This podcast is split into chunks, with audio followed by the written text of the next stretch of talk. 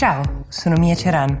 È il primo ottobre 2020 e questo è The Essential, il podcast che ogni giorno in 5 minuti riassume per voi l'attualità dall'Italia e dall'estero.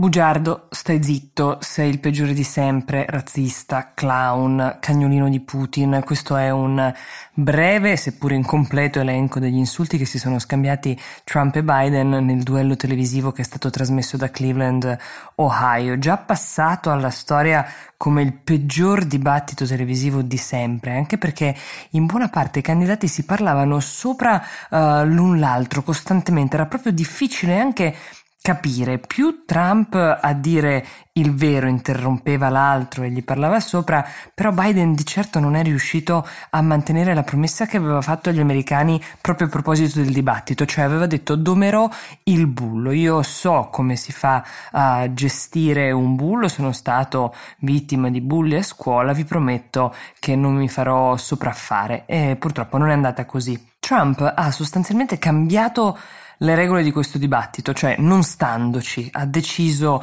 che avrebbe gestito questi 96 minuti uh, in maniera diversa da come ha fatto qualsiasi candidato che lo ha preceduto, repubblicano, democratico. C'erano due minuti di slot per ogni domanda fatta dall'intervistatore uh, e ciascuno aveva a disposizione uh, appunto 120 secondi per rispondere senza essere interrotto, però è successo veramente rarissimamente. E questo spettacolo spettacolo mh, mm, che effetto ha avuto sugli elettori? Questa è un po' la domanda che dobbiamo farci adesso. Stando ai sondaggi, gli indecisi, che come potete immaginare sono la fetta più interessante da spostare, non è venuta voglia di votare agli indecisi né per l'uno né per l'altro ed è difficile dare loro torto, anche perché la scorrettezza formale di Trump si è contrapposta ad una sostanziale incapacità di reagire di Biden e di rimanere concentrato. Di contenuti si è parlato e capito poco.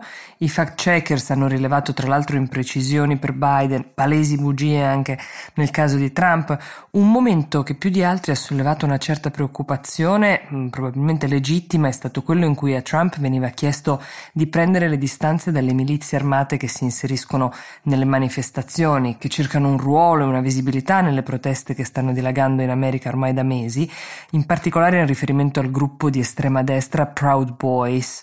Dopo un tentativo tentennamento iniziale Trump ha chiesto loro di stay put, che significa fermarsi, ma come in attesa di dover poi agire e infatti ha aggiunto qualcuno dovrà pure occuparsi del tema dell'estrema sinistra. Ecco, forse non ci sono precedenti storici in cui un presidente in carica si spinge a dipingere un quadro così preoccupante senza prendere le distanze, senza voler sedare uh, un contrasto. Non è detto che seguiranno e che ci saranno i due dibattiti previsti da qui al giorno del voto, tanto questo uh, dibattito qui è stato criticato. Se il livello è questo, effettivamente è difficile rimpiangere quello che però è stato negli anni scorsi uno dei momenti che più ha appassionato alla politica tantissime persone in giro per il mondo. Torniamo in Europa perché è in corso una discussione piuttosto accesa che non è nata ieri né probabilmente finirà domani, ma intanto proviamo a spiegarla. Si tratta della capacità dell'Europa di poter intervenire per garantire che ogni Paese membro rispetti a casa propria lo Stato di diritto, cioè che in questa famiglia allargata che abbiamo creato Ciò che è considerato una violazione dei diritti umani da una parte lo sia anche dall'altra. Prendiamo ad esempio il tema del trattamento disumano dei migranti in Ungheria, eh, le nomine politiche dei giudici in Polonia, ma anche in Romania, oppure il tema dei diritti LGBT. È sempre stato facile eh, per un paese eh, condannare quel che fa l'altro, però la verità è che questi moniti non sortiscono quasi mai un grande effetto. Quindi l'accesso ai fondi europei il Recovery Fund per intenderci, potrebbe essere legato, questa è la proposta della Germania, al rispetto dello Stato di diritto. A questo sta lavorando tutto quanto il Consiglio europeo, che sarebbe l'organo di cui fanno parte tutti i capi di Stato e di governo,